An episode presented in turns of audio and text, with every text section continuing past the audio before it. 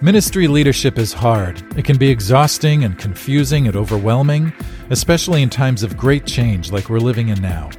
That's why we need to get up on the balcony, as Ronald Heifetz puts it. We need to learn to get a view from the top, see what's happening on the dance floor. That requires leadership skill, adaptive capacity, emotional health, and deep spiritual formation. I'm Markus Watson, and my hope is that these quick conversations with Tod Bolsinger would help you both develop a healthy outer life of ministry leadership and a healthy inner life of faithful discipleship. Hey everyone, uh, I'm here with Tod Bolsinger once again for another quick conversation for the long haul of leadership. And we are looking at a quote from Rich Stearns today. Uh, this is something that he said in episode 105 of Spiritual Life and Leadership. Here's the quote He said, Leaders have to make difficult decisions, and difficult decisions require courage. Again, leaders have to make difficult decisions, and difficult decisions require courage. Um, Tod, tell, thinking of adaptive leadership, what what does courage look like when you're leading adaptively? Yeah, this is this is a great distinction. I mean, Rich is a phenomenal leader who is yeah. well respected, and I, I, got a chance to read his book and early on, and I really respect him.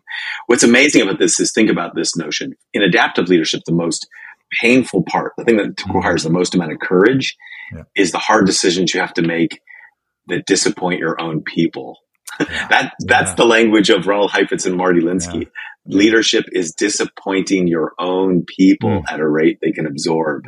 And, you know, for most of us, the hard decision isn't, oh, the decision I have to make to be courage because there's you know conflict in the world and there's there's challenges out there those yeah. those things we're kind of up for we we yeah. what's hard is when you have to turn back to your own people and say hey for us to live out our mission we're going to have to sacrifice or yeah. we're going to have to let go of some things or some of the reasons why uh, you asked me to be your leader um, i actually am going to have to disappoint you I, I was i was coaching a senior leader of a denomination um, uh, just a couple of days ago, mm-hmm. who said to me, you know, I think I was elected president of our denomination because everybody expected that I would be the good, kind guy who oh. wouldn't change everything. Yeah. So then after spending a year listening to the deep needs in our denomination, yeah. we had to change everything. And now I think yeah. people are just so disappointed in me. And I realized here's a guy who didn't, he wasn't trying to be the courageous leader. He would, he really has a deep pastoral heart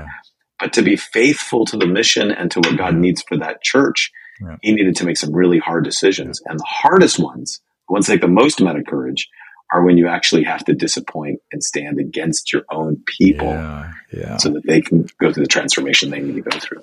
Yeah. And you know, I, I was just, as you were talking, I was thinking about this. It's, so it's hard for those of us who also like to be people pleasers uh, to do that. Yeah. It's especially hard.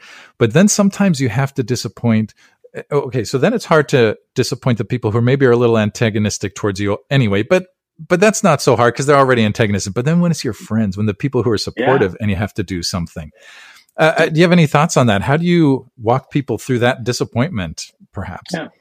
Well, I think this is the sign of a really great leader is they understand that you're trying to take people through a process of transformation. Yeah. Um, if if if we could get to where we're going without having to be changed, we wouldn't need leaders. So I always think, you know, just if you're standing on the edge of the Red Sea and you've just seen God do a miracle, mm-hmm. to get from there to the promised land, if we just mapped it out, is about six weeks. Yeah. To go through the transformation needed to enter the promised land is 40 years. Yeah. So to take people in that journey, that for that original group of people meant, and you're not going to get in. Yeah right? Uh, for for the yeah. people of God to go into the promised land, mm. for God's mission to go forward, you're not going to see it. Mm. This is excruciating. Yeah. And for Moses himself, he didn't get to see it. Yeah. But he had to be yeah. faithful to pass it down to Joshua and to the next generation. Yeah. This to me is the kind of courage that is most needed today. And we live in a world where, you know, what leadership on the political world looks like is mm-hmm get a group of really solid core constituents who will fight to the death to preserve your leadership and then you get to be the leader because yeah, right. instead nobody gets transformed everybody hunkers down into their little tribes yeah and we don't see the world get better instead right. leadership is actually calling people right. you know calling on as lincoln said the angels of their better nature to understand that we have to go through a kind of transformation Yeah. in order to be Yeah. to fulfill the mission, and That's right. that requires right. courage, standing in front right. of your own people.